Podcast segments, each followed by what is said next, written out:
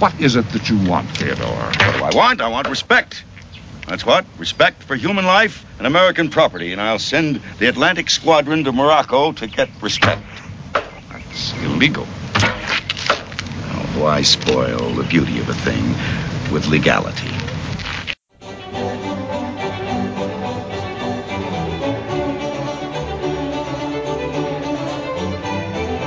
All right, folks, welcome to Man Cave Movie Review, the podcast that reviews the good, the bad, and the ugly of movies for men.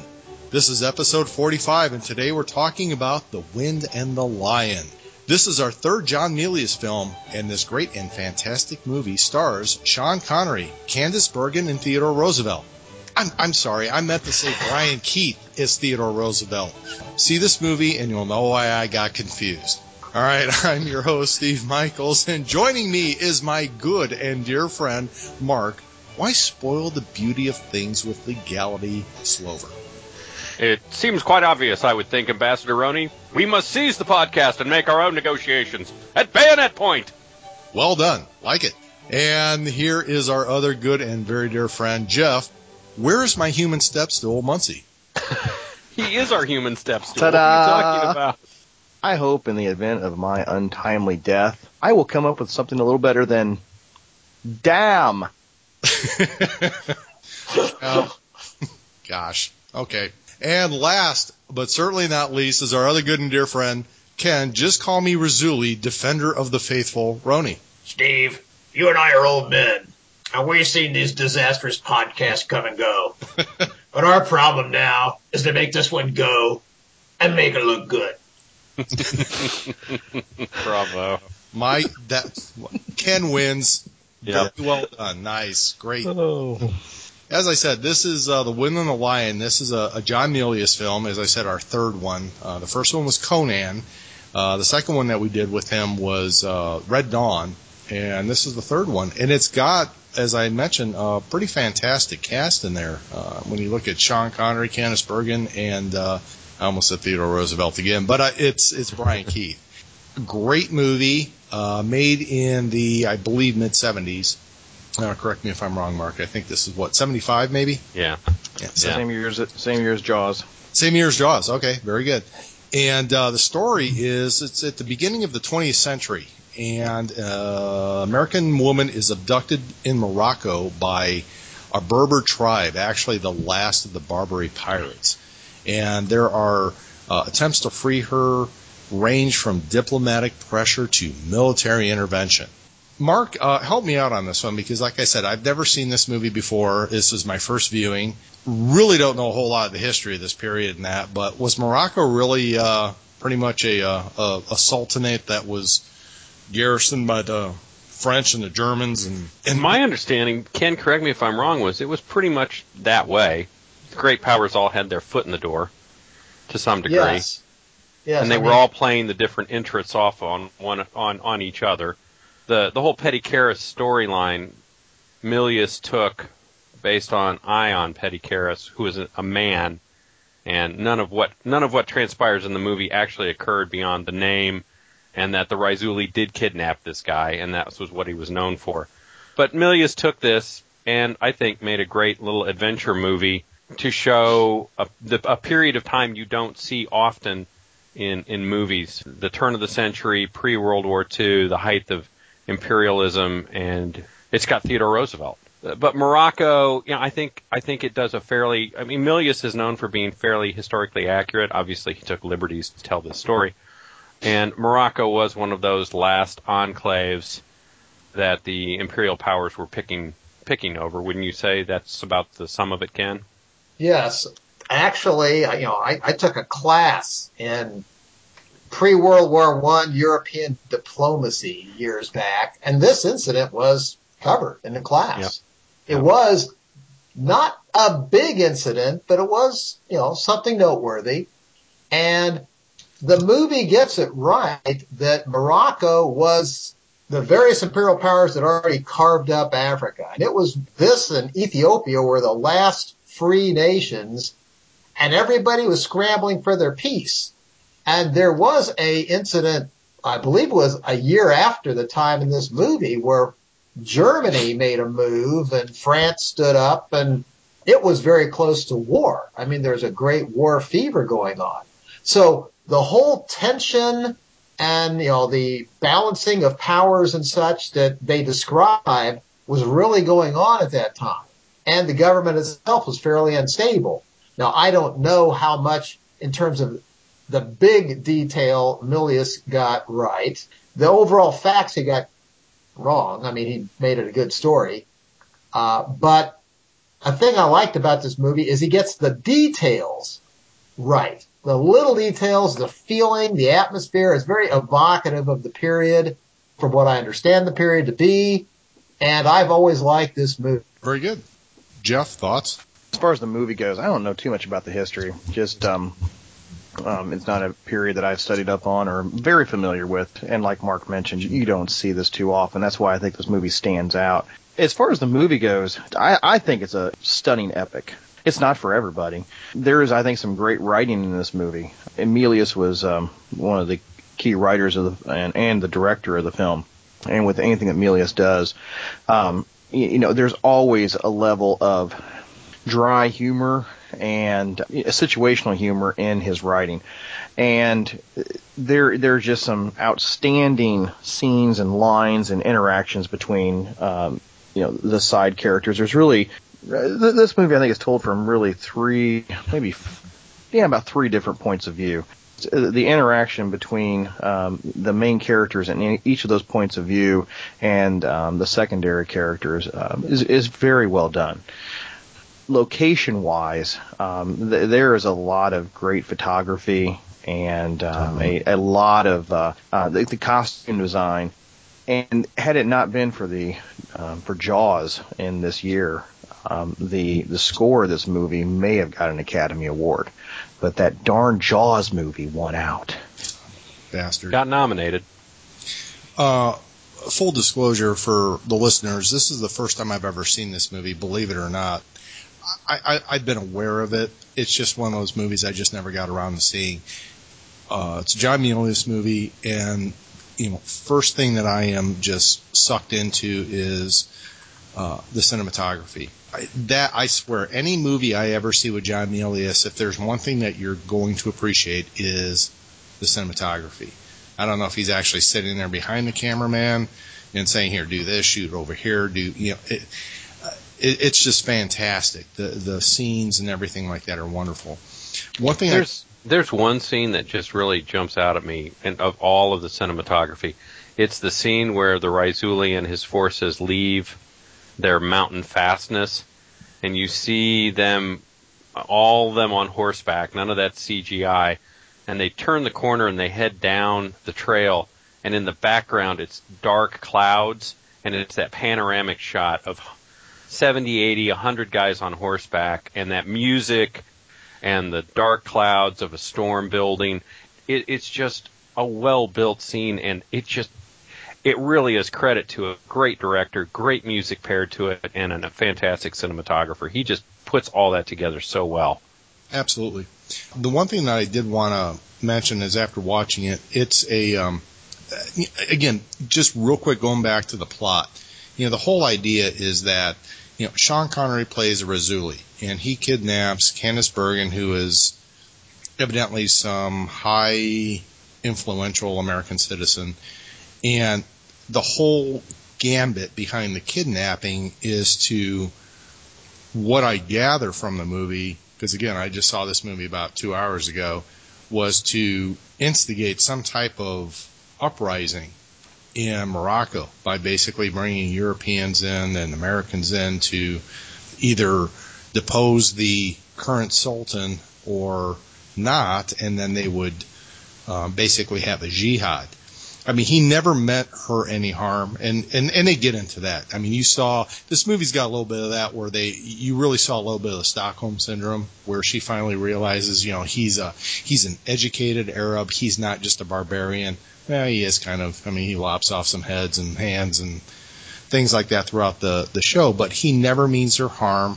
Neither does his men. I mean, you actually see a little bit of bonding taking place between the Arabs uh, that kidnapped the kids and even her and and and Candice Bergen just played, and we'll get into that. I just I loved her character. I, I will say there are two people in this movie that really struck me, and it was Candice Bergen and Brian Keith.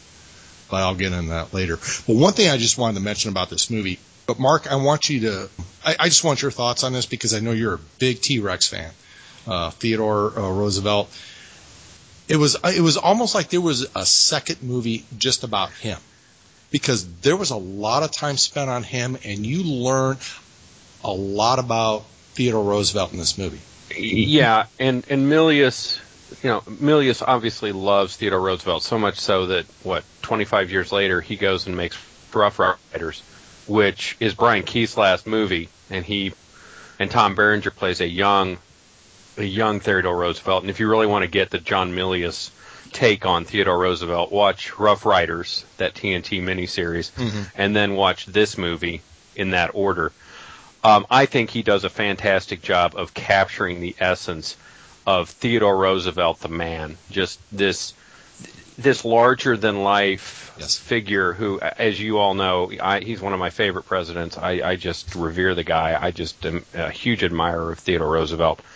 And I think that every scene Brian Keith is in, he just inhabits the he just inhabits Theodore Roosevelt. He must have spent hours watching what little footage there was of Roosevelt and listening to him.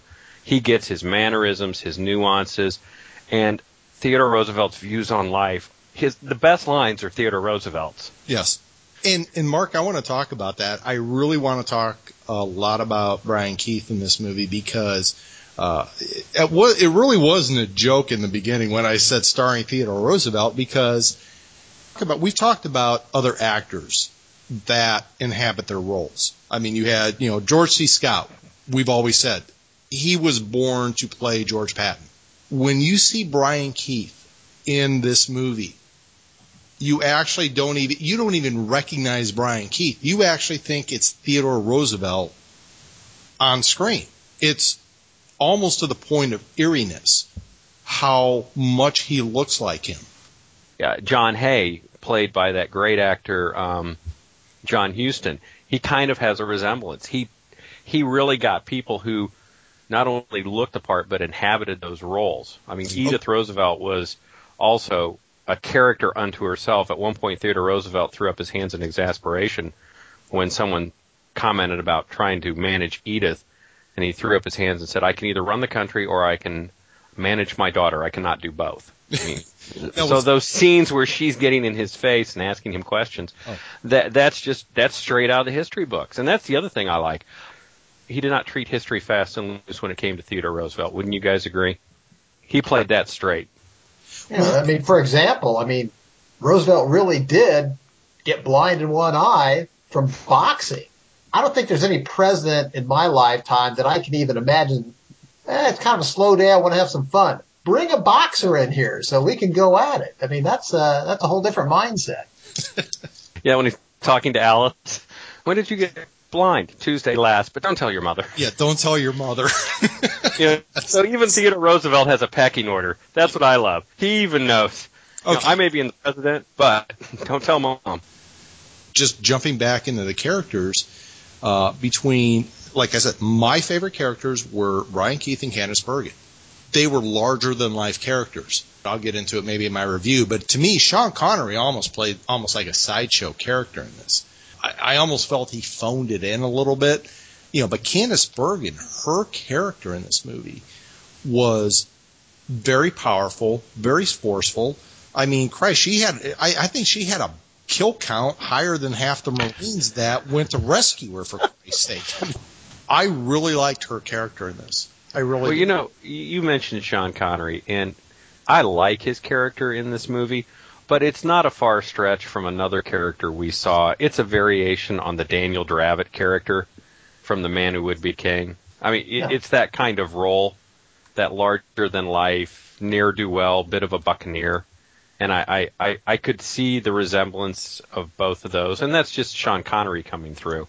I enjoyed it because I think he played a guy with some depth. You thought he was one thing, and then he showed he was another. Um, they could have buffooned him up, and they didn't. I thought that he he played opposite of Candice Bergen very well. I thought that was an interesting duel of wits that both of them realized they weren't the person they thought they were by the end of the movie. Right. Let's just jump over there real quick and talk about Sean Connery in this movie. In full in full disclosure, Jeff and I talked offline a little bit about this. I I mean I knew the background about this movie even though I never saw it. And Jeff, to be honest with you, I still couldn't get beyond Sean Connery playing a Berber slash Barbary pirate because And- he had that look. He had the look. It's one of those things. I mean, when he's got that headgear on and everything with the sword and the beard, man, the dude looked great. But then he started talking like this, Yeah. and I kept thinking, it's like, oh my gosh, it's James Bond again, and I'm gonna kick your nasty ass all over the room. And I'm like, okay, he just, it, I, I'm done. I totally get it, and then that goes to show the the mm-hmm. little range he has for actually acting, as far as with his voice. Mhm. Um, you know, he might have all the great mannerisms, and he might be able to to look the part. Um, something else I wanted to throw in here about him, John Milius had said um, um, regarding Sean Connery, he did not enjoy working with him. And when you had said that you felt like he was phoning it in, um, Milius's comment was Sean Connery was sour and dour the whole time. And if it doesn't seem like maybe he's enjoying himself, maybe that's what was going on. Maybe he did not like portraying that. Now, I don't necessarily get that. I mean, he he seems to be a very happy-go-lucky pirate um, bouncing around on his horse, you know, throughout the movie. And and Steve, I totally concur with you regarding um, he. I think he looks the part, but once he starts talking, it it's. you want to go okay? Were you were you educated in uh, England or Scotland or Ireland or Indiana? I mean, where where where where did you get the accent from? I can I can understand how it detracts a little bit once he starts talking, but as far as him looking the part, and you look at everybody else around him, um, I think he looks the part. Do you guys know who the other person was that was offered that role and turned it down? Yes, and I, it, Mhm. that, that's who they should have had. Um, it was Omar Sharif. Yep. Now, I've I've looked back through Omar's resume of of movies, and he, he I I think he's made some bad choices at times, and then he's he's regretted some choices that we we've talked about that were, were we thought were well done as far as his bit role in the Thirteenth Warrior. Um, but I mean, I I think he would have done an outstanding job in this movie. But for some reason, he wanted no part of it. He was the first person offered the role, and um, and turned it down. But then I look at, like I said, some of the choices he made, and I'm thinking, what where were your priorities at? But you know, maybe he was more of an actor than um, you know trying to uh, you know you know fill certain roles. I don't know. Was he more of a stage guy? Because maybe that was it. Maybe some of these stage guys can't deal with the uh, the film or the movie the movie aspect. I don't know. He may have backed off of it because wasn't he in Lawrence of Arabia? He, he was in Lawrence of Arabia. And he may have said, "I've I already mean, done that's one sort of of the these." movie that brought him to the big, you know, to big Yeah. attention. He did uh, uh, Doctor Zhivago Yeah. Yeah. about ten years before this. Something that he was doing back in that time frame was he was very deep into bridge. He was like you know a world grand master at bridge. And I always got the impression that you know he was that was a full time job for him back at that time period. I mean, if he could squeeze in an acting gig, he did, but he was too busy doing his other life. Well, one thing about uh, going back to Sean Connery, one thing I noticed is that this is uh, basically a year before he did. Uh, well, let's see. He did, yeah. I mean, he did Zardoz in 1974. This was in 1975. Then he did Man with Who Would Be King in 75. So he did. You know, I, I, don't know. Was this maybe the you know I gotta I gotta pay the the rent and the mortgage and whatever else because it just seemed like you know, this is after the the big time James Bond things, although he did a few. I guess my biggest drawback in the movie is the fact I just couldn't relate to him in the role he was in. Like, for example, um, not to get on a complete sidetrack here, but oh Christ, what the hell was the damn movie that came out with the the Russian sniper versus the German sniper in Stalingrad and Stalingrad. Is that what it was? En- Enemy at the gates. Enemy at the Enemy Enemy at at the the gate. Gates. Like for example, if you're going to play a Russian, I expect you to sound like a Russian. And I, you know, I can get over this with the Wind and the Lion for the same reason that I got over it with, and I understand where you're coming from. I get it, Steve, but I can overlook it because a I like Sean Connery in the role, and b it's the same reason I have with the Duelist. I mean, the two leads in the Duelist are in no way, shape, or form anywhere near French. I mean, one one sounds like he's ordering a pastrami sandwich in in downtown New York but they do such a great job of playing with passion and energy that I can overlook that they don't have the accent. Would I like to have had them do that properly? Sure.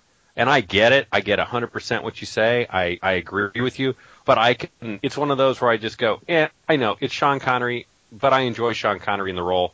So even though it sounds like the Raisuli went to Eton, I can live without that, just like I said I can with the movie The Duelist, where you have the two main characters who sound nothing like Frenchmen, because I just enjoy the actors in the role, and they look they look so damn good in those roles too. A thing I liked about Sean Connery's delivery, and you know, like all you guys are saying, it's kind of, and I, I'm just like Mark. I mean, I got past it. But you know, it's that whole thing. Okay, he sounds like he's from walking down Edinburgh, but he's in the mountains of Morocco. I, okay, yeah, he doesn't have the accent, but you get that all the time. But I like the way that he wasn't portrayed as a buffoon or as a funny guy, but he actually had a lot of humorous lines. They might have been delivered deadpan, but in the context of the scene or whatever, you sort of sat back in your chair and smirked a little bit. At least I did. And I thought that lightened it up a bit and kept it going because, you know, there's a lot of heavy stuff going on in this movie. Hey, Absolutely. Can I? I'm going to jump in here. I that's what I was alluding to at the very beginning as far as the writing. It is written with a lot of wit to it, and the and it and it goes back to the actors having to deliver the lines though. Without the actors delivering the lines just right, you know, you look at the way John Huston's interaction is with um with Keith David or David.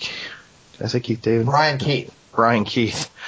Those interchanges, or just his, you know, hi- uh, John Huston's side comments when uh, when Brian Keith would say something. It was things like that, and I want to just chime in here about the the spunkiness of uh, Candice Bergen's character, which, I, you know, I think was almost a little ahead of its time. But instead of putting a male in that role, put a strong woman in that role, you know, and her two uh, her two uh, her two kids. When we get to the what did George Lucas steal from this movie, um, Yeah. I, I, I, But this kid I- was better than the George Lucas than I, Anakin. I'm just gonna say, once I saw, you know, when I watched this for this podcast, I laughed my ass off because I'm like, this is what he stole, and I just continued to laugh. But the the writing is very smart, and I think we've noticed that a lot from John Milius. And you know, this is as we said at the uh, outset of this movie or this podcast. You know, this is our third John Milius movie, and I and I thought, gosh, is it that we like John Milius movies, or is it that John Milius just does good movies? And John Milius likes us. well, I think if he There's met that. us, and Steve, if you could get on an interview with him, that would be great. If you could want to go ahead and call his agent, maybe we could get him on here. Seriously. Hey. Hey, what do I got to lose? He could just say no. You, Well, you know, it- what? Uh, he's he strikes me as the kind of guy that if he learned we were doing we'd done three movie reviews, he'd be like, "Sure, let me know when I can be on." He just strikes me as that kind of guy. You like my movies? Okay. I yeah. What do you? What, what are they going to say? No. All right. maybe at a, at a hell no to it, but You're right. We like these types of movies. I think Milius is the in many ways, if we were going to say the holy trinity of man cave directors, he's up there. He's in, he is a man cave movie kind of guy. He knows how to make movies that guys like that have that have that aren't just explosion fests like Commando of last week or Arnold fests. And don't get me wrong, I like Arnold. But there's a lot of depth. There's a lot of interesting characters. There's some great subplots. There's great pacing, great cinematography. This guy knows how to make an, e- I would I'd call a mini epic, really well. One thing about Milius that I will say that you do not see with the vast majority of directors out there is the attention to detail. You look at the Marines in this movie. When the American Marines start marching out and the Navy guys that come out and even the Germans, everybody that's over there, you can see that this is a director that takes pride in the fact that I am going to portray very accurate depictions of what the military uh, what the military troops look like from all the regions in this particular time. And the costuming and everything, and I think that is really what he is best known for, is the realism. And uh, like I said, Milius is one of my favorite directors. I mean, I really have to rank him up there with Ridley Scott in terms of just what he can put on the screen and what he can put on the screen based on the kind of budget that he's given. You mentioned his attention to detail. You know, we've seen it in every movie he's done. Conan, Red Dawn, this movie. It, it's one of those movies, and if you go see, um, and I really recommend it if you haven't seen it, rent um, Rough Riders. And I caught it this time in this movie. The Navy guys, you know, the machine gun that they're pushing along on the little dolly. Yeah, it's, it's a Colt potato digger. Nobody has Colt potato diggers but him. No. no one would pay attention. They'd go, "Oh, I can get a Maxim gun or a Vickers, and no one will know." He knows, and he wants it to be right because that's what the United States Army and Navy had and the Marines in 1905. And I'm like, that's a freaking Colt potato digger. Now I know that, but I just admire that kind of level of detail. The German cavalry had cavalry Mausers. Yeah. They had short-barreled Mauser 98s they had broom handled Mausers. I saw, I, or a broom handle. I saw one officer pull a broom handle. Yep. I, I'm just like, you know, this guy, he's background material and he's carting around a broom handle. And I'm thinking, that's awesome. Yep. And, and the, the Arabs, a lot of them are carrying jezails, you know, the, the local homemade rifle. Mm-hmm. That's all decorated. And the flags and the costumes and the uniforms. The matte work. One of my favorite scenes is the is the scene where you see the Marines formed up, getting ready to march in and assault the sheep and the goats, and then and then the bash off. Um, but the matte work in the background of the armored cruisers, that's just great work. Jeff always points out CGI. This is all pre CGI. Yes. All the special effects, Yeah. everything. So Yeah. there's tons of extras in this movie too, aren't there, Jeff?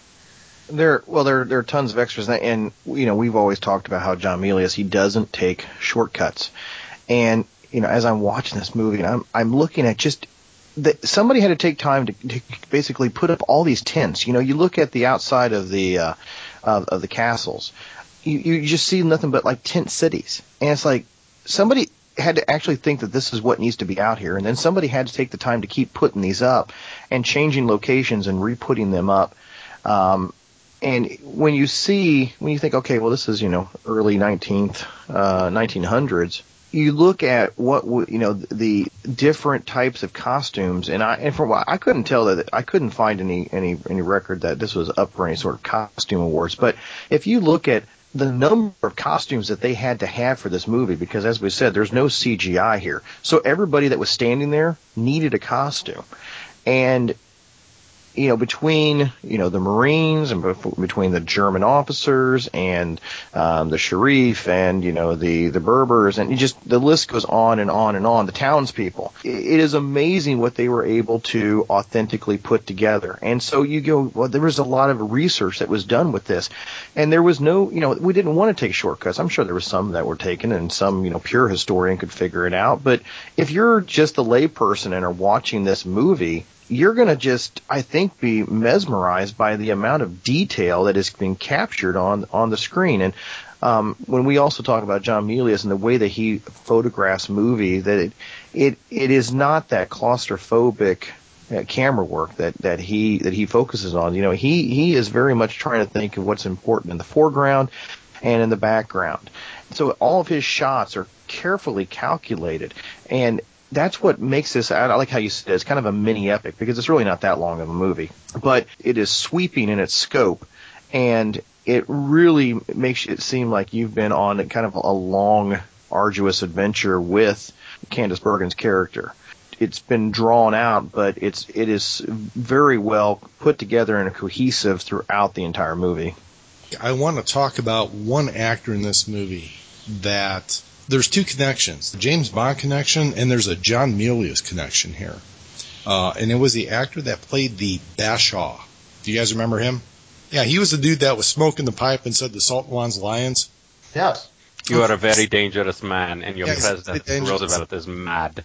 Yeah, he's a very dangerous man. That is Vladek Sheybal, and he is a good Polish man uh, from uh, Lodz, Poland, and uh, he died in uh, England in 1992 at the age of 69. But for those of you who ever saw the movie From Russia with Love, he played, believe it or not, number two, and he was Kronstein, the chess player. He was also the political officer in Red Dawn, Excellent. Bratchenko.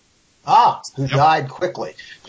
Yeah, he was the Zampolit in Red Dawn. Yeah, he was So- Flute and Red Dawn. So there you go. You've got a John Milius and a James Bond connection right there. a couple of the character roles in here that I wanted to comment on. One, I mean, we're talking and raving about our, you know, our mad love for John Milius.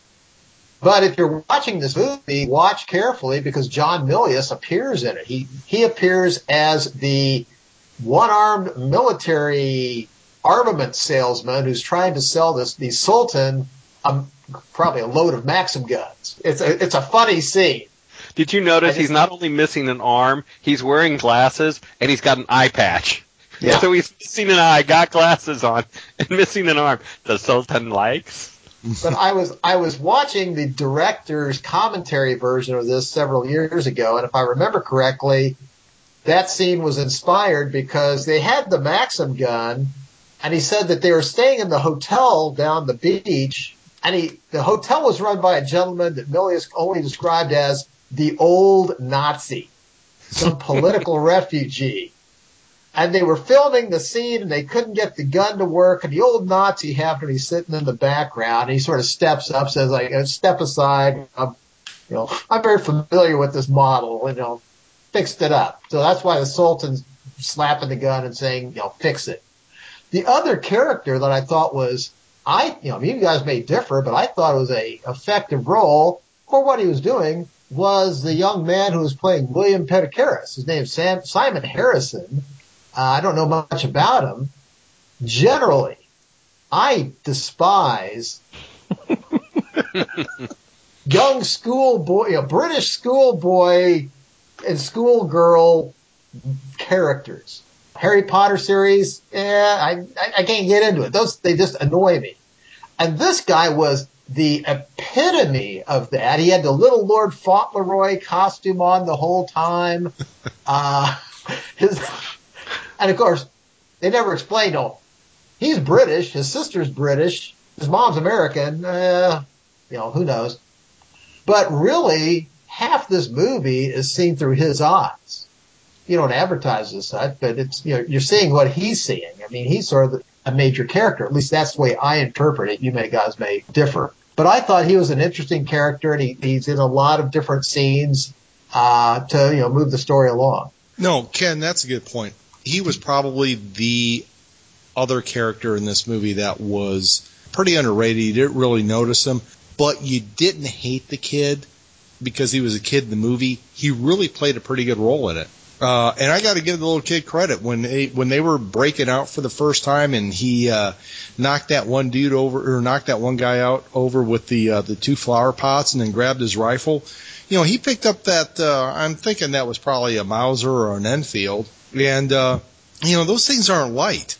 He rode off with that, uh, holding it up uh, pretty well. I have to give him. He's, he's a, resourceful young man for what he, He was. was. Oh, But, that, you know, it's always unfortunate when you got to wear the little Lord Fauntleroy costume. I like Captain Jerome. You know, let me make a comment real quick here. All right. When you say about Captain Jerome, the guy that, the actor that played him, Stephen Kanaly. Stephen Kanaly, when I'm first, when I, cause like I said, full disclosure, never saw this movie before. I'm watching the movie. I'm like, wait a minute. How old was Val Kilmer when this movie came out? okay. Seriously? It's Yeah. it's in the eyes. You're right. Is it? Yep. Because I thought I was sitting there, I ran back to the computer. I'm typing up Val Kilmer, going, when the hell did that guy? Yep. Because he's not. I mean, Val Kilmer's not that much older than us. No. Right. So wait a minute, that that can't be Val Kilmer in this, but it could have been. Could have been his dad, brother, something like that. No, he, I, I just Steve Kanaly, he did this movie and then moved into playing Cliff Barnes in Dallas Yep. for many, many years. Mhm. I mean, He's still working to this day. He he um he he did a movie this year. Yeah. Oh. And then the other guy is the guy who plays Gummere, Geoffrey Lewis. If you've seen some of Joffrey. Joffrey, Joffrey. Joffrey, Joffrey. All right, you say Jeffrey, I'll say Joffrey. It, you've seen him in some uh, Clint Eastwood movies. He was in Thunderbolt and Lightfoot. He was He's been in, in um, Everything. the Rough Riders. Yeah, he's been around a ton of movies. Great character actor. a You've lot of seen him in TV a series. stuff. Yep. You always see him knocking around. He was in Rough Riders when Milius r- made the prequel. He got him in that movie as one of the uh, one of the old salt infantrymen. So he's fun to watch because yeah, uh, the Germans and French aren't gonna like this. Bit early in the morning for rattling sabers, and they're just small roles. That, that's the other thing. What I really like about this is a lot of the characters have relatively small roles. John Huston's role's not that big, but they inhabit them. All right, uh, gentlemen, I want to move on to our next part of the uh, review, and that is the soundtrack. And I am going to say, again, full disclosure, did not watch this movie up until about, let's see, we're going on three hours now. And the minute the soundtrack started, I wrote on my notes, gotta be Jerry Goldsmith. As soon as the credits started rolling, Jerry Goldsmith. I feel vindicated. It's like just tell the minute you hear this, it's Jerry Goldsmith. It grabs you. The second this Yep. movie starts, it reaches out and grabs you and pulls you in. And you are right, Jerry Goldsmith did it. And as Jeff said, if it wasn't for Jaws, this thing probably would have won an Oscar. Exactly, and I do not want that to come off as a, a criticism or anything else. Jerry Goldsmith is probably one of the greatest producers of scores for movies out there. I mean, he's right up there with John Williams and uh, Ennio Morricone. You can identify the scores that he does because they're very powerful, and that's one thing about Jerry Goldsmith stuff is that it's very powerful and it's it's great stuff. Love it. And I love the score on this one. This is actually this is one I'm actually probably going to get on my uh, podcast. Or I own it. I love it. I own it. I bought it. Yeah. This, this, it's just, it's the kind of music I enjoy when I want to see a movie like this, and the move, the music fits the, the movie. Unlike I listened to last week's podcast, you guys are so right about.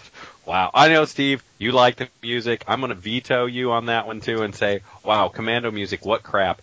Um, Wow. This music really fits every scene. I love one of my favorite scenes is when the reporters are talking to Roosevelt about the bear, hmm and he equates the bear to America.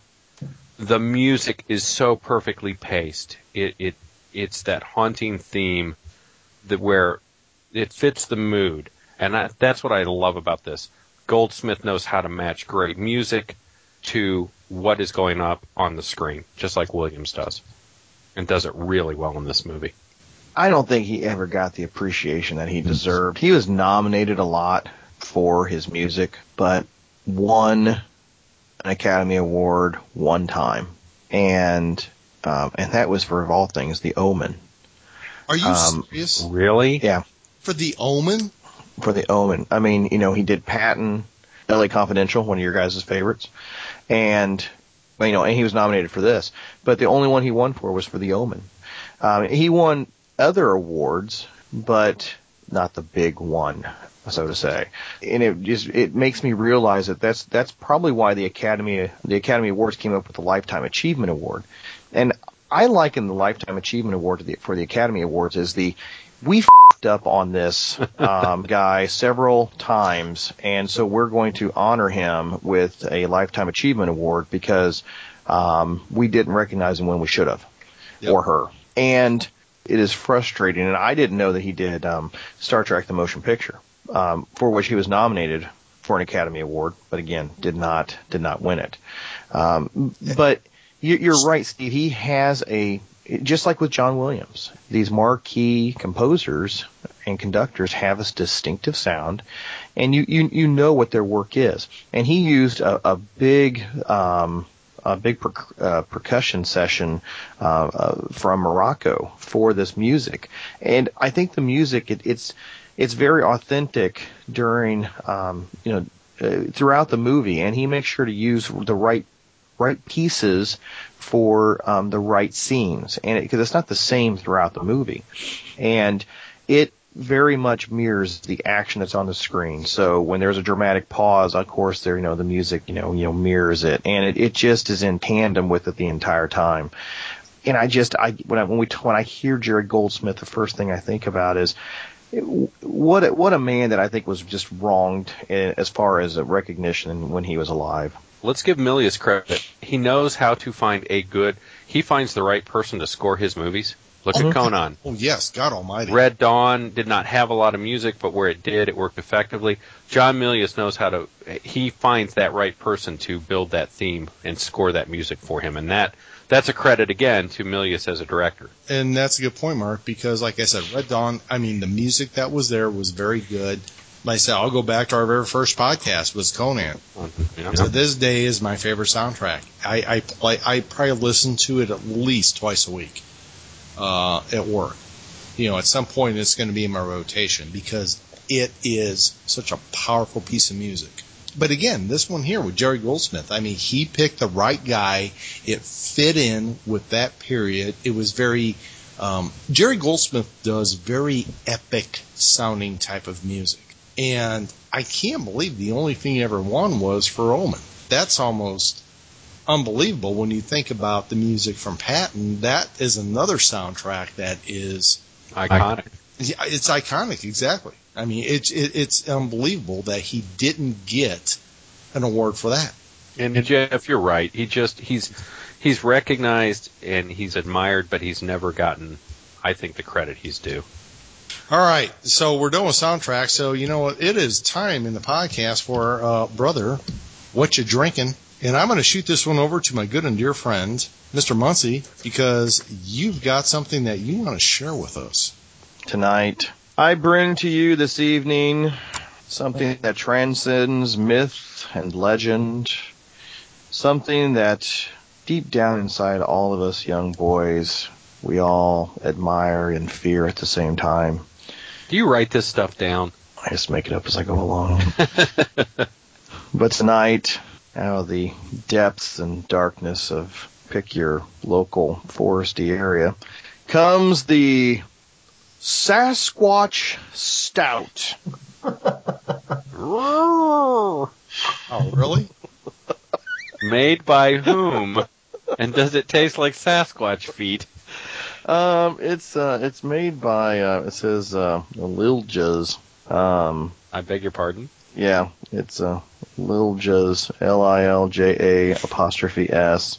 It's a uh, PangeaBeers.com, but uh, it's a stout that is. Um, they say it's it's brewed behind a cheddar curtain. I don't know what the hell that means, but um, It, brewed in Wisconsin. it it Yeah. may be. It may be. Um, Eh? but um, but it, you know it's a nice seven percent alcohol.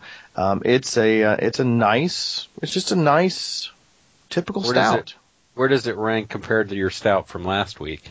Um, what did I get my stout from last week? Bells. Bells. Yeah, bells. Oh, Bells. uh, you know it's it's it's right there. You know, on a scale from one to ten, um, it's in there. This this is I think now officially the last beer from uh, um, tr- uh, not Trader Joe's from um, uh, Jungle Jim's over in uh, over in Ohio. It had a fun label, and I was like, well, I just I just can't pass that up. So to quote uh, uh, Finding Bigfoot, I think there's a squatch in these woods. I've always said if there were Sasquatches in the, in the United States, we would have seen somebody with a Sasquatch pelt by now. I'd have Yeah. them stuffed and mounted. We're going to jump over to Ken. Ken, I, I see you drinking out of a bottle, and it's not a wine bottle or a rum bottle. So, uh, we got Well, I'm actually drinking something that's been reviewed on this show before. Excellent. Uh, it got good reviews, and uh, we actually purchased it at the same time at my last run to Lexington at the famed and revered shrine, the Liquor Barn. Dun dun dun. and it is Hoppin' Frogs, Boris the Crusher, Oatmeal Imperial Stout. Boy. And I've got to say that with my cholesterol conscious diet, the doctors say I should increase my oatmeal intake. So this does it. This is a very smooth, tasty Okay. brew. I like it. And for once, I get to be in the running of saying that, you know, this thing has an alcohol content of 9.4. Finally. Yeah, we're gonna give. No it- matter how much vanilla vodka I swill, I don't get the Godzilla yell, but finally I get one. Thank you. Well, No, you know what? For the vod, for the for the vanilla vodka, Steve, may I suggest we really just need to start doing Godzooky. Godzooky! I love Godzooky. Oh my god. Speaking of what are you which, just to change, not to change the subject, but last week I was hanging out with some some guys. We were doing some gaming, and the game we played was called King of Tokyo. And basically, everybody is a different monster, and you have to take over Tokyo and hold it from the other monsters. and I won As who? without even knowing what I'm doing. There was a Godzilla-like creature there. There's a giant ape. There's a you know cyborg mecha thing. I was playing the alien, and I was able to pull off a victory. So I was quite proud of that, not knowing what I was doing. But I I'm the was king of Tokyo. I was waiting for you to say uh, when you said the King of Tokyo. I thought you were going to say it was a spinoff from uh, Tune In Tokyo. No, At least he wasn't turning Japanese, so he's turning Japanese. I think so. Domo Origato, Mr. Roboto. Oh, God Almighty! Here we go. All right, Mark, save us. What are you drinking? Oh, I'm just drinking a tried and true. I was up for the holidays to Indy, and I picked up one of my favorite local breweries, the Sun King Brewery. I'm enjoying a Wee Mac Scottish oh. style ale, Hootman. Very good. Very good. I- Sun no, King I- always puts out a good product. Yeah, I tried their Wee Muckle. Did you try that holiday brew Now, that they came out with? Ay, ay, ay. That one's a little that that's a little radiator fluidy to me. Their brewery is right downtown, and it's a nice place to visit. They got a nice little market there and everything where you can pick up, you know, whatever you want. Yeah, I like I like Sun King stuff. I think it's really good good beer. Um, and I'm looking forward to what are on the 26th. Is that when we're having our little Brewfest gathering? Little Brewfest gathering. That where we're going, you're going to be getting a car so we can We have to get a car. Jesus Christ! There's no. be Three hour tour. Yeah, a three-hour tour. That you know, I'm looking forward to sampling all those good beers. I think Yeah, we're going to 50 need 50 places to get through. a driver. We'll just have we'll just have Steve carry us. Oh yeah, that'll work. You know what? I I'll, I will look like Merry or Pippin on top of the tree. I'll bring the pipe weed. Um, well, I don't know if you'll fit up there. Oh man. That would be it. There we go. so what are you drinking, Steve? Behold, I am drinking the Goose Island Bourbon County brand coffee stout.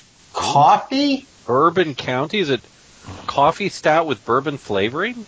Wow. I don't know because uh, the alcohol content pretty much kicks it up to a bourbon bourbon count there. That's all I've been drinking tonight, and it is all right. Uh, I'm just going to say this is a great coffee stout, and Jeff, brace yourself. This thing makes an imperial stout look like uh, actually a colonial protectorate. it is um, point three. How much? Wait, wait, wait. Stop. What? 14.3% alcohol. Holy! Oh my Give yourself God. another one. It's a, it's a record. How does that stuff taste? It's um Does it burn? let's put it this way, I've been drinking this thing from the start of the show and I've got half the bottle still to go.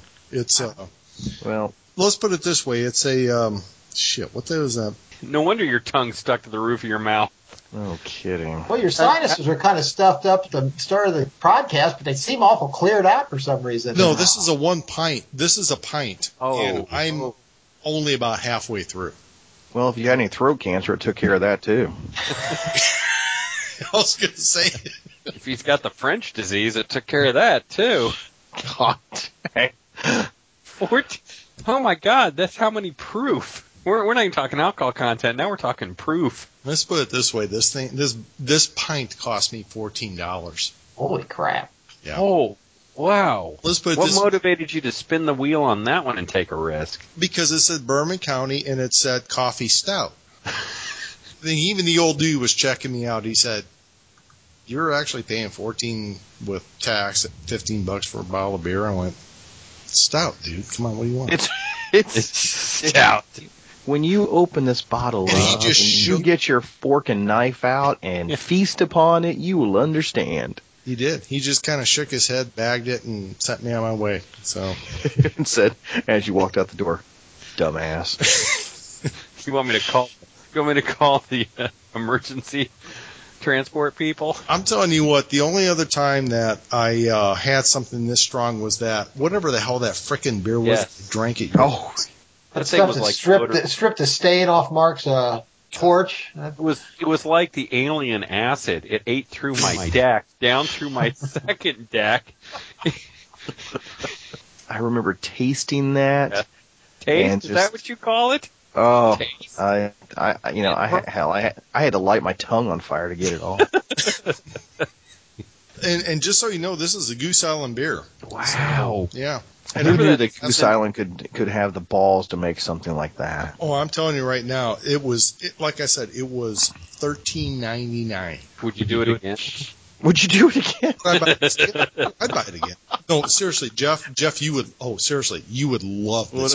All right. Yes. Yeah. Do it again. Sounds like one one more date with her. You like the dog faced woman? Hell, Find my keys and we'll drive out.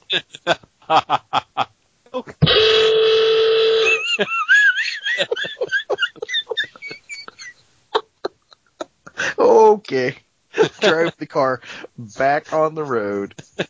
So we're done with that, and I'm going to go on the trivia while I can still actually uh, pronounce words.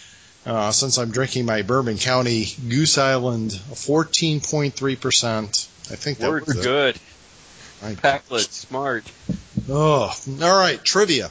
Great trivia in this one. Uh, the story was based on a historical incident involving the kidnapping of Ion Perdicaris, an American expatriate living in Tangier, changed to a woman for the movie. However, the two children, the American attack on the Bashaw's palace in Tangier, and a climactic battle between the American and German forces were inventions of writer-director John Milius. So there you go. Uh, Faye Dunaway was the first choice for Eden Perdicaris. I could, I could have bought that. She was too sick to uh, to do it. No, Candice Bergen did a fantastic job. Milius had a slight issue with her. Um, he said that uh, she was more focused with. Um, he felt her very one-dimensional as far as an actress, and uh, was um, and, and thought that she spent too much time trying to make herself look pretty. Does Candice Bergen actually have to try to look pretty? Yeah, she has to work real hard at it. Yeah. Really, really Yeah. hard. I think like it- she, she rolls out of bed and actually shakes her head, and she looks gorgeous. You know? Wow.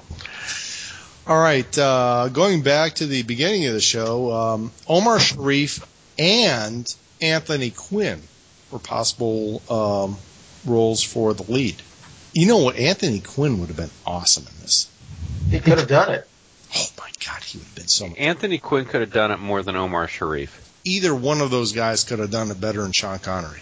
I, I don't know if Omar Sharif had had that the big guy energy. Uh, you know what I mean? There, He there was could a, have done. He would have been the best of the ones we talked about. I don't know. Oh no, no, I disagree. I I will I will side with Mark on that. If it was between Sean Connery and Omar Sharif, right? Omar Sharif had a little bit more of that laid back, Elegant. yeah, elegant attitude. Anthony Quinn, oh yeah, Yeah. I could have seen him easily in that role. That Well, I think I think Anthony Quinn was busy when this was being filmed because he was preoccupied doing high risk. I think at the time. There you go. okay. Uh, Twenty U.S. Marines were used in the making of this picture. As were a number of special forces troops from the Spanish Army. The military scenes are used as training films for the U.S. Marine Corps. There you go. The final battle took two weeks to film. Real dynamite was used. Shocking. That is an awesome battle. That final battle. You've got French 75s, you've got charging cavalry, you've got machine guns, you've got everything that's anything that w- existed in 1905. They pretty much had in that battle. It was great.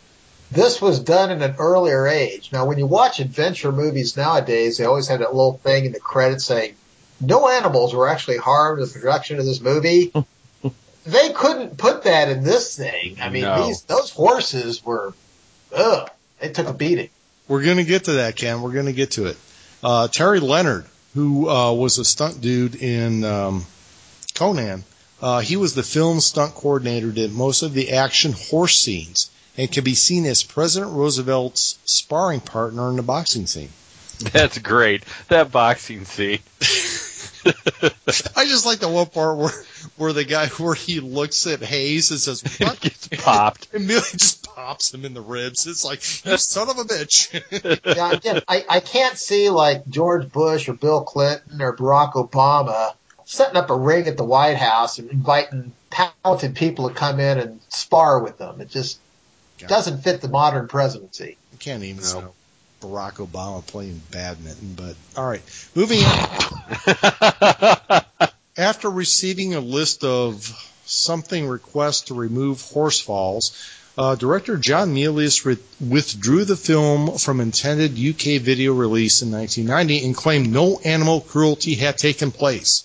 His claim was supported by stuntman Terry Leonard, who threatened to sue this. Uh, it looks like it's the British version of the ASPCA or whatever the tree hugging animal lovers in this country like for besmirching his professional reputation.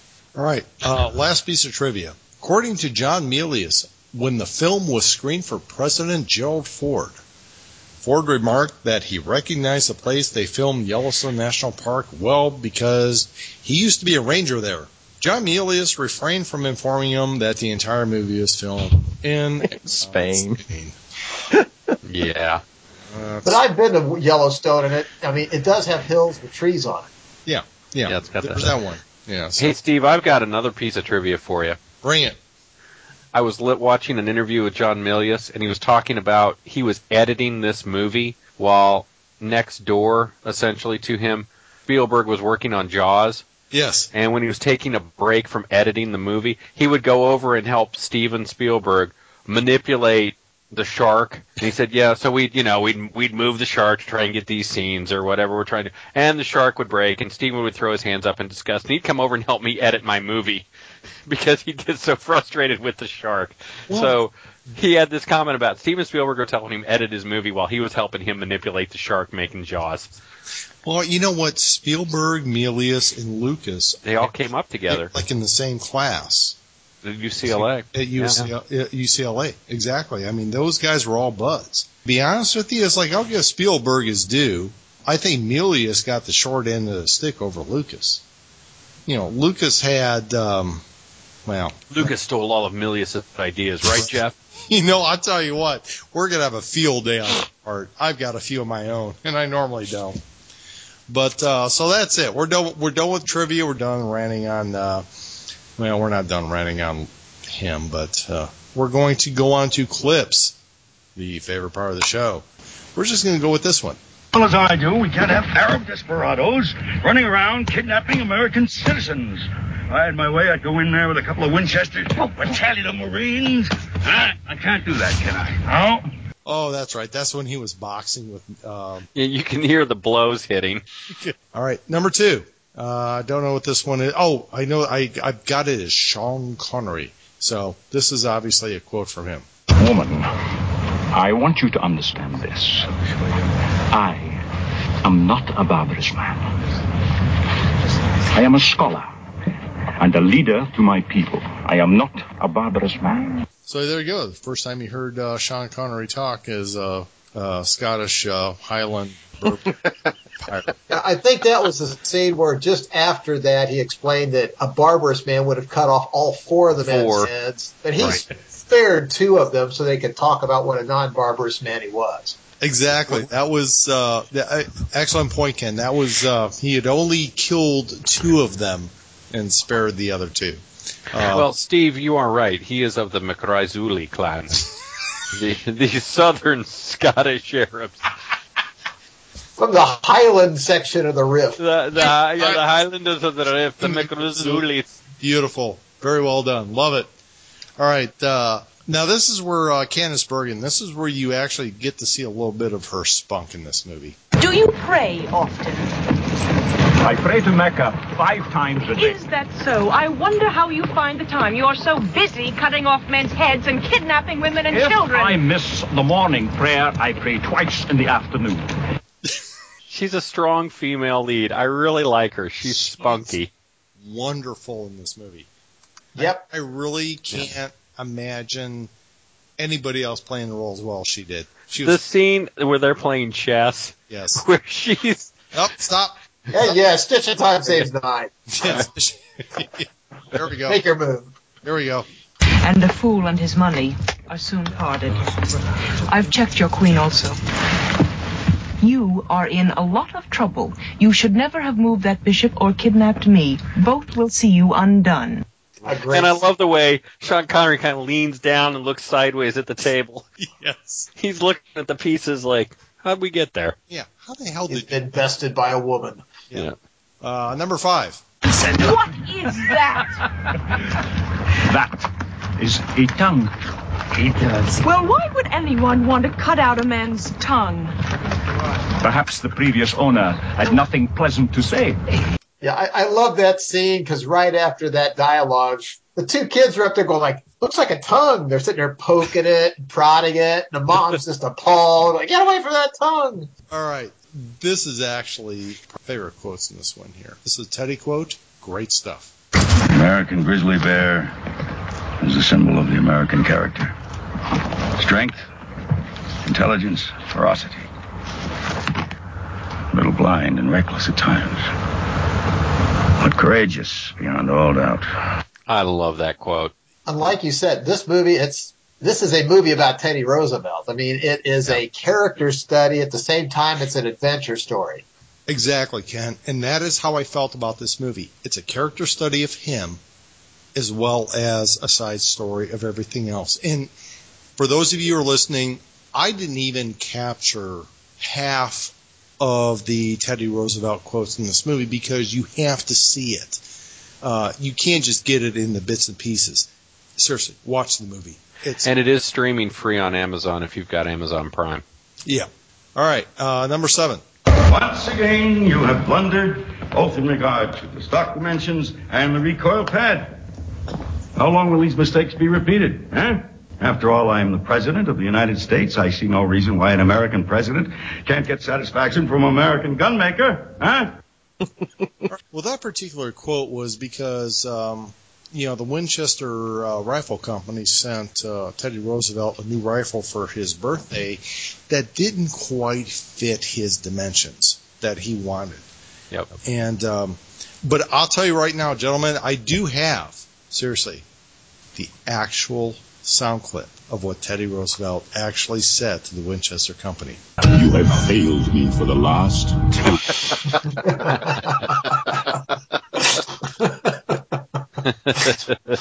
A little deeper oh. voice than Oh. Teddy, but yeah, it works. George Lucas stole that from Teddy Roosevelt. Okay. All right. This is how I actually pictured Teddy Roosevelt. He was this type of guy. Hey, standing there like that, young man? In regard to your. Well, speak up, speak up. This is a government, not a rest home. What is it? Uh, it- He was just very down to earth. What do you got in your mind? Say it. Speak it. I've got things to do. Get on with it. All right. There you go, Mark. You're going to love this one. You see what's wrong here, young man? It's the position. You've made this fine specimen of a grizzly look like a hairy cow. How would you like to be portrayed as a hairy cow if you were a grizzly bear? Huh? Or Jeff Muncie.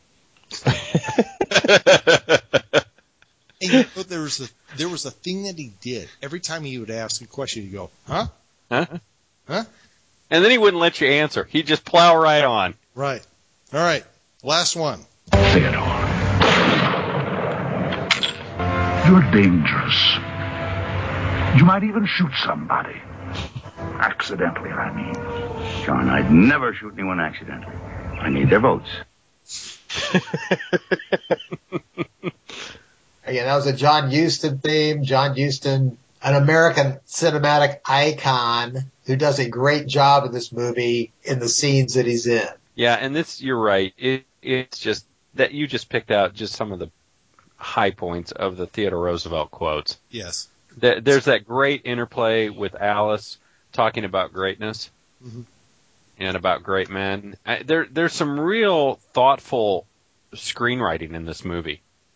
I mean, it's an adventure story, but there are some real solid, small, little one-on-one scenes where there's some very thoughtful screenwriting and some very good, good writing in this movie. Yeah, I, you get the impression that Milius really just wanted to make a movie all about Roosevelt. He probably admires Roosevelt tremendously, but he couldn't get the angle to make a epic, big Hollywood movie out of just a biography of Roosevelt. I mean, sad to say it, but it, would be very hard. So he sort of split the difference. I mean, half this is a character study, the other half is a epic, you know, adventure story out somewhere else. the other thing, a lot of times when you see these kinds of split episodes within a movie, they don't tie well back together because they're pretty distinct. One's occurring in another location with completely different groups. The other is off stage with Theodore Roosevelt, and they're very distinct. But they, the way this thing was edited, I think that that's a credit too to Milius and the editors. They tied those stories and those fades from one chapter of this story to the other very well. All right, we're done with clips. Let's move on to the uh, checklist. Number one, did anyone jump out of a window? Yes. Uh, during the initial scenes where uh, the Raisulis men are abducting Candice Bergen's character, one of the horsemen jumps through a lattice covered window into the garden. Well, there you go. Number one's checked Wait off. Excellent. Hold on. He did again. Say what again? He he he he did what? He jumped through a window, and the window had that wooden latticework screen over it. So oh. it Oh, wasn't a glass window, but it was a window. well, there was also a guy that was shot Yes. at the. He was shot on like a second or third story, and he fell through the window, then down through like a canopy too. You're, you're correct. So that's, I was making sure I wasn't going to repeat the same one you did. Okay, number two, was there an irrelevant female role in the movie? No. No. I have to agree. All right, we're going to jump on to number, uh, shit, we can't do three and four because there is no irrelevant female role. Um, number five, did this movie know what it wanted to do? Yes. Completely. And it did it. Absolutely. Absolutely. Number six, did George Lucas steal any part of this movie for Star Wars?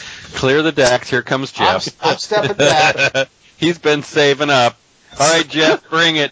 Bring the heat. When Candice Bergen and her kids are going to make their escape, right? They've made the deal with the uh, underling who's going to take them off out of the encampment from uh, from Sean Connery's character, right? When the kid, uh, the boy, is um, he he goes up and he clobbers some guys on over the head with some sort of like pot or something, right? If you look, he looks just like a Jawa. Oh, Muncie, son of a bitch, you stole it from me. I'm like, they both look like Jaws. they did. they did. Wow. There you have it. Let's see, when this was being filmed, this was filmed what? Maybe a year before Star Wars? Yes. Yeah. Legitimate theft here. Eden Perdicaris is is Princess Leia. There you go. There you go. They both have a bizarre hairstyle thing going. well, and we have a man in black come and take them away for their own ends. hmm I'm going to say this. We have the scenes in this movie where the Marines are marching and they're all in tight formation, going trump, trump, trump, trump, trump. Then in Star Wars, Han Solo is trying to get to the loading dock, and he turns the corner, and what does he see? Stormtroopers in tight formation going tromp, tromp, tromp, trump, trump. But they were Almost- Fort I mean, too. I think they pulled the I think they pulled the uh, the, the audio out of this movie and just plugged it in there for the footsteps. Sounds. Anything else? I did see some similarities here between this and what he ended up doing in Conan when um, uh, Connery's character went up against the um, German officer on that was mounted, Mm-hmm. And um, and in Conan in his final battle against um, well not the final battle but um, where he is um, where Conan goes uh, him and um, I can't remember the bodybuilder that was on the horse that charged him. He was a, Um, oh, that was a Oakland Raider. Yeah. It was Oh, Sorry, my fault. I should have known that. Um, yes, the Oakland Raider. I can't remember who, the character's name, but the the scene is very similar there. You know, he goes low to avoid him and takes out the horse or whatever. But I've, I've got one more. George Lucas stole the voice of Admiral Ackbar from Goomerang. it sounds just uh-huh. like Goomerang. Well, you It got sounds just like Gummere. Oh, the French and Germans aren't going to like this. Oh, the Empire isn't going to like this. It's a trap. All right. Oh, God almighty. moving on. Number Oh seven. wait, Muncie. got one more, but wait. wait. There's more. No, there's no more. No. Go on. Cut Go you on. off. Number seven. Mr. Muncie, was there a Babylon 5 reference in this movie? I'm going to do it. I'm going to say yes. And, and here's why I'm going to say yes is because this guy has come up in several podcasts. Um, or I should say he's been, he's been refer- he, he has been involved in some of our previous podcasts. Um, he is not an act. He is either a, he was either a stunt person or the stunt coordinator. And he was in a, a number of um, well he he did all the stunts for 110 episodes of Babylon 5 he was uh, involved in almost all the movies and also did stunts for uh, the Wind and the Lion 1941 um, Red Dawn and well he did it for one of the uh, I thought he did it for one of the Die Hard movies. Oh, he did. He did it for, but we haven't talked about that one with uh, Die Hard with a Vengeance. And that man's name, and I just wanted to take some time to re- to just send a shout out to him because apparently he's been involved in a lot of stuff that we would like. Um, more recently, he was the stunt coordinator in Justified, the TV series, which, by the way, is one of the greatest things on TV Starts ever. back up when? Sunday, maybe Yeah, or Tuesday. think. Anyways, Sometime uh, this month. Um, his name was uh, Kerry Rossall, and um, he has been in a, involved in a lot of big name movies, um, The Fugitive, um, The Green Mile, Apocalypse Now, um, The Muppets. Um, the, the list goes on. Um, uh, just his pedigree of either he was a stunt man. He, um, he is basically graduated to stunt coordinator, but he, like I said, he was involved in all all of the Babylon 5 um, stunts um, that, that were done. So there we are. I want to give a little credit to the man. Hooah. All right. It is time for the uh, Man Cave movie review. Mr. Mark, I'm going to throw this one to you, sir. I will just tell you right now, I love this movie. I'm just going to tell you, it's a 10. It, it's a 10 to me because it does it all. It, it delivers what I like in a man cave movie. It's got, it's a great historical piece. It's got wonderful actors. It's a, it's shot well. It's edited well. It's one of my favorite directors. It's got some, as I said, great actors. It has Theodore Roosevelt, so that catapults it right there for me. I just really enjoy this period. I enjoy this style of storytelling. This is one of my favorite movies. So when I say it's a 10, it's because it has a special place in my heart. I don't know. I could I could go on. I just find this movie.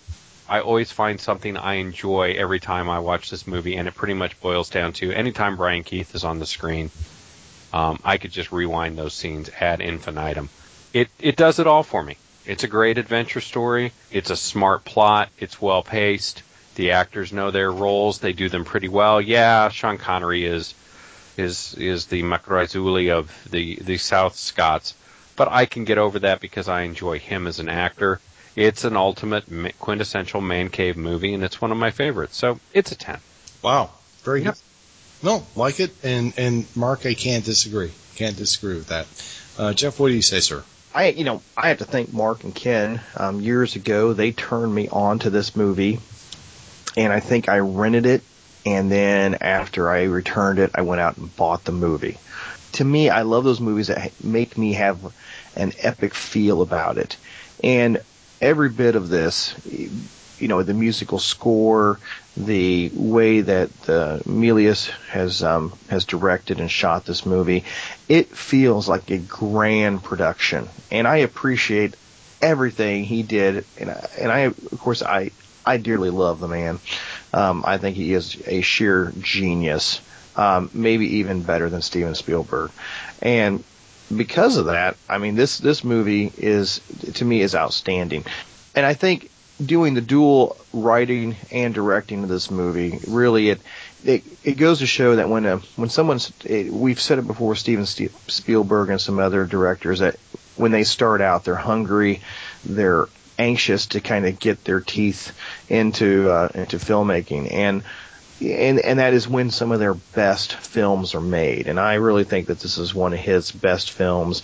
It is not well known. Not a lot of people can see it, and I don't I don't know if a lot of people can appreciate it. But um, I think it's great, and I, I can't really think of any issues I have with the movie, and therefore I am going to also give it a ten. Holy shit! Yep. I thought about it. I thought I can't think of anything I don't like about this movie. Yeah, Connery and his bad acting as far as voice, um, but when when you look at all the moving pieces together and how well they work together, I can't think of anything that I don't like about this movie. All right. Okay. Ken, your thoughts? A lot of what I would be saying has already been said and I announced several episodes back that I'm going to be using the Netflix five star system times two in my ratings. And I love this movie. I always have since I first saw it.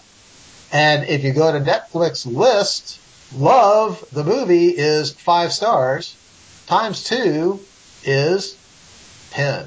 Wow. Holy cow. Hat trick so far. Ding, ding, ding.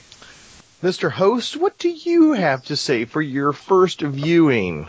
Talk about being put on the spot here for a show. No, it's your. No, I no seriously. Be honest with you, I really did like this movie. And Maybe you need to digest it a little more. Maybe you need to watch it three or four more times and really. No, my thing is, is that I'm gonna uh, first viewing. I'm gonna give it a. I'm honestly, I will give it an 8.5. It is a very well done movie, and I will tell you right now, do you know what my big drawback is? Believe it or not, it's Sean, Sean Connery. Yep, that's it. If you would have put no seriously, if you would have put Anthony Quinn in that role, boom, ten. It's one of those things where I get sucked into the movie. I get really drawn in until he starts talking, and it's like it didn't mix. If you took him out and stuck in somebody that actually could pull it off, oh yeah, I would have given this a ten. But that was my thing. But for me, an eight and a half, dude, that's it's pretty top, pretty top notch for me. Well, so the big difference is if you can buy into Sean Connery, or if you just don't care, then then this movie will will be up a little bit on the scale. But if if, if you can't get behind Sean Connery, then um, you know that then it's it's a, still a great solid movie, but you're just not going to give it as, as the highest marks. Okay. Well, you know, one of the things is with Sean Connery is I don't want to say he was typecasted, but you see him in a certain role. And this was not his role. Maybe, I, I don't know. I just, I just see him in certain roles and this just did not fit him. It was almost like he was forced into it. It's like, all right, here, you have to play this character. And he's like, all right, I'm going to try to make it work. And it didn't work for him. I like the movie for me to give it an eight and a half, I loved it because again, I love the cinematography, love the music, love the storyline.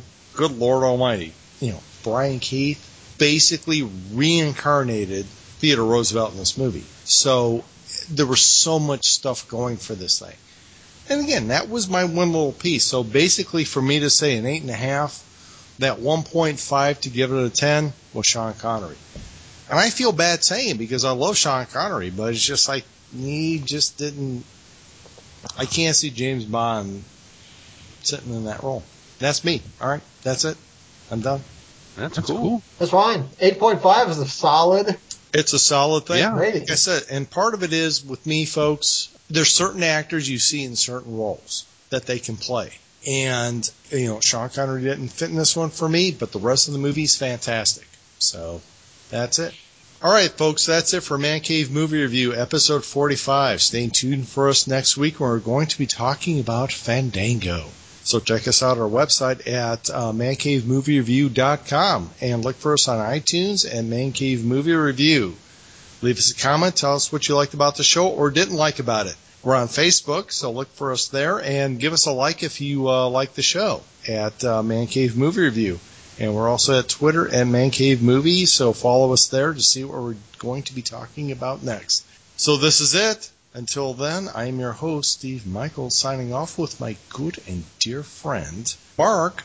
Why spoil the beauty of things with legality? Slover. May the breath of this podcast be like the wind that has brought it across the airwaves. Strong, but a man cave wind marked by its alcohol. Excellent. See, you could have done a better Raisuli than Sean Connery. but I digress. Because I'm on cold medicine. well, there you go. And also saying farewell and adieu is our other good and dear friend Jeff. Where's my human step stool, Muncie? the world will never love us. They respect us. They might even grow to fear us, but they will never love us. For we have too much audacity, and we're a bit blind and reckless at times, too. And drunk. Nice. And drunk. Yep. Very well done. And last and certainly not least is our other good and dear friend saying farewell, adieu, and auf Wiedersehen is our good and dear friend Ken. Just call me Raisuli, defender of the faithful. Roni. Uh, the winds are shifting. Everything is shift blowing away. It's been a bad year. But next year, it'll only be worse.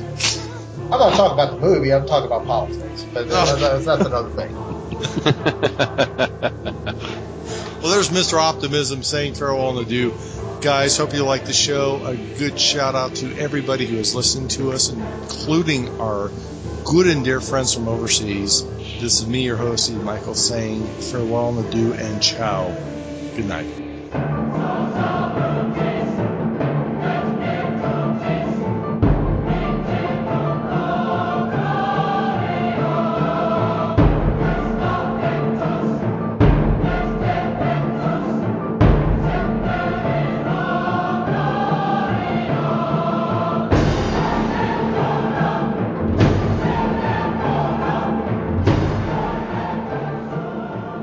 So happens when you download porn when you're trying to do a porn uh, podcast. A porncast, you're right. well, we know what's going in the outtakes.